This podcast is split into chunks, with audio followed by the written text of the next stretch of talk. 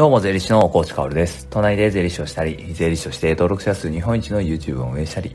オンラインサロン大河内変わるマネリテ戦略室を運営しています。僕の人生をかけての目標は、お金の教育を義務教育に導入すること、そして日本全体のマネーリテラシーを高めていくことです。それに向けて、えー、YouTube やあ Twitter、書籍や音声メディアなどを使って、お金の教養、税金の知識をカジュアルに発信しています。さて、皆さんいかがお過ごしでしょうか？あ今日はね、冒頭2つお話をしたいんだけど、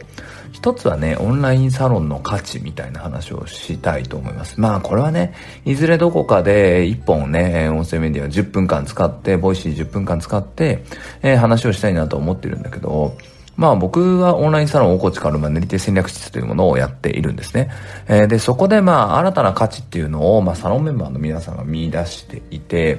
それは何かっていうとね、まあお金の失敗談を供養するとか、まあお金の失敗談を話すっていうことなんですよ。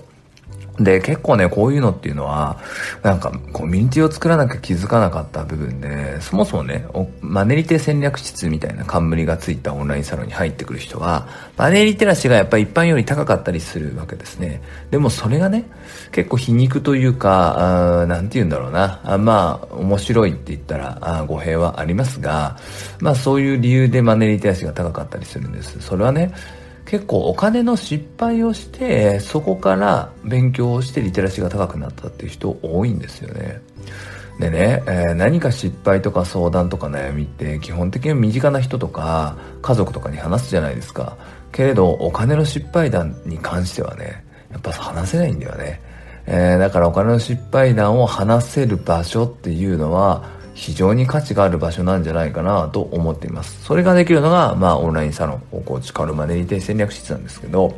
まあ、今どんなことをやってるかっていうとね、まあ、サロンメンバーさんが声をかけて、お金の失敗談を集めてね、えー、それをサロンメンバーの漫画家さんたちが漫画にしているって感じです。で、その漫画を発信して、それで、なんだろう、注意喚起をしていくってことですね。やっぱり、イボ払いとかね、それで失敗してる人1人や2人じゃないんだよね。す、えー、で、にコミュニティに425人ぐらいいるのかな、うちのサロンは。うんその中でもやっぱり何人も同じような失敗をしてたりするんですよ。それを、こっちからマネリテ戦略室オンラインの公式ノートにですね、えー、書いて、えー、いますので、えー、それね、チャプター欄に貼ってますので、えー、ぜひ見てほしいなと思います。またね、えー、Twitter とかでも僕はこう、今年からね、来年にかけてというか、まあ来年に向けてかな。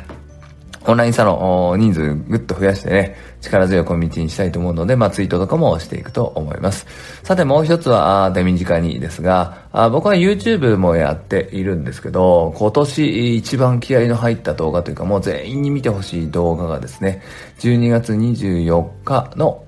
クリスマスイブ、これは水曜日になるのかな？あ、木曜日か。木曜日の夜に放送されます。えー、これはね、ぜひぜひ見てほしいなと思います。そして面白かったらね、いや、すごいなとか面白いなとかいう話をね、ツイートとかね、いろんな SNS で拡散してください。えー、まあ、お金の話とかね、えー、そういうことを結構マネーリテラシー系の話をしているので、まあ、このラジオを聴いてる人は当然ね、えー、興味を持ってくれている話だと思いますので、24日、クリスマスイブ木曜日19時、ぜひぜひ動画見て、YouTube の方のね、動画見てほしいなと思います。あと3日です。さて、本題に行きましょう。今日はね、知らず知らずのうちに日本人は全員投資をさせられているよっていう話です。これはね、えー、結構いろんなところで言われていたりする話だし、僕も話したことがあるかもしれないけど、まあね、今ちょっとね、もう一度聞いてほしいなと思います。ちょっとね、遠回りしてお話をしますが、あなたは日本の未来をどう思いますか？日本って、えー、まあいろいろ言われてるじゃないですか。あ超高齢化社会、歴史上初めて、まあ、地球人として初めての超高齢化社会がやってくるから、もうダメだみたいなね。えー、でも逆にその、そこを労働者として、えー、乗り、あ、なんだろうな、超高齢者を、労働できる環境を整えて、みんなでね、こう、働ける、経済活動できる環境を整えれば、マンパワー自体は多いわけだから、あそこで乗り切っていける。そして、その超高齢化社会、史上初の超高齢化社会を乗り切ったものをシステム化、マニュアル化していけばそれを世界に売れるとかね。えー、日本の未来が明るいみたいなことをこう高齢化になぞらえて語る人もいたりするわけです。まあ、いずれにしてもコロナ禍と呼ばれる2020年を乗り越え2021年に向かうにつれてね、時代っていうのは混沌としてきたなと。昨日の繰り返しじゃないと。何がっていうと今日がですよね。当然明日も今日の繰り返しじゃないと。昨日普通だったことが今日普通じゃなくなることなんて、ルールが一変することなんていうのはいくらでもあるわけですね。その中で、日本の未来がどうなっていくか、株価は上がるの、経済はどうなるの、えー、そういうことがしっかりと予測できている人って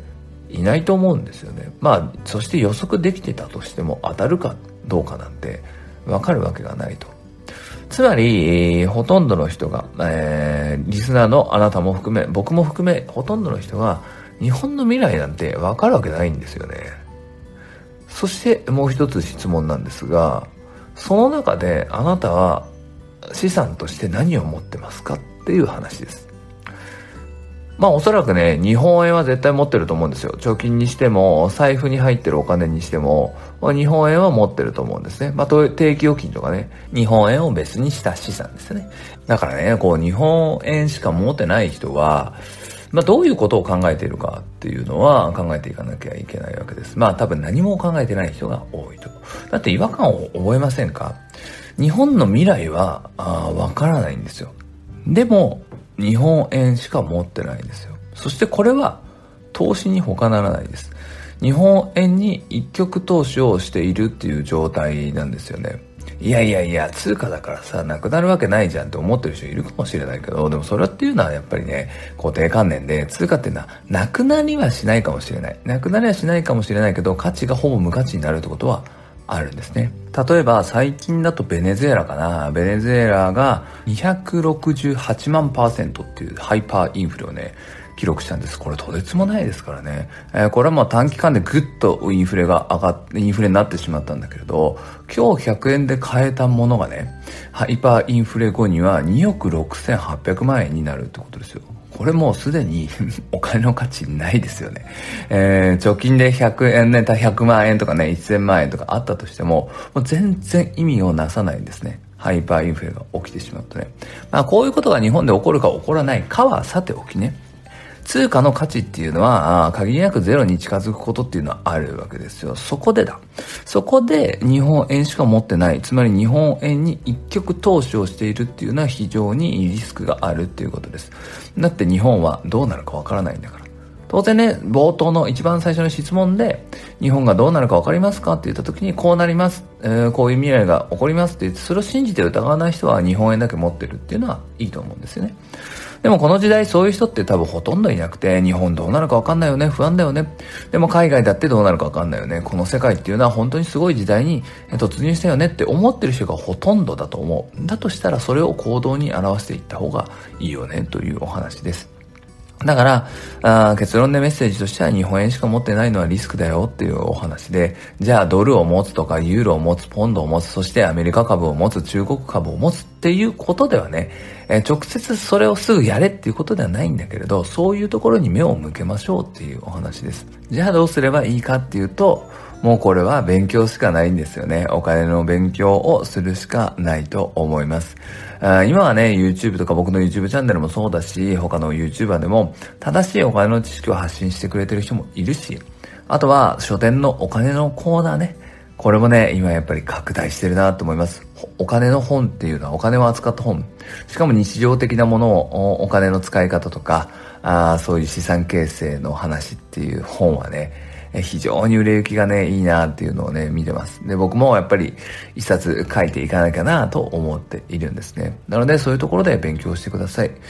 まあ、ポイントとしてはね、やっぱり日本円一極投資の状態っていうのを脱するってことですね。えー、株式でも、通貨でも、まあ世界にね、日本以外の部分にも目を向けましょうというところですね。その中で、まあ株式投資始めるよって言うんであれば、積立 NISA とかおすすめなので、僕の YouTube のチャンネル内検索でね、積立 NISA とか調べてくれたら嬉しいなと思います。いずれにしても現状を把握しましょう。日本円しか持ってない人は日本に一極投資をしているということです。これをね、しっかりと自覚することが第一歩なのかなと思います。参考になれば幸いです。それでは素敵な一日を最後まで聞いてくれたあなたに、さちあれ。じゃあね。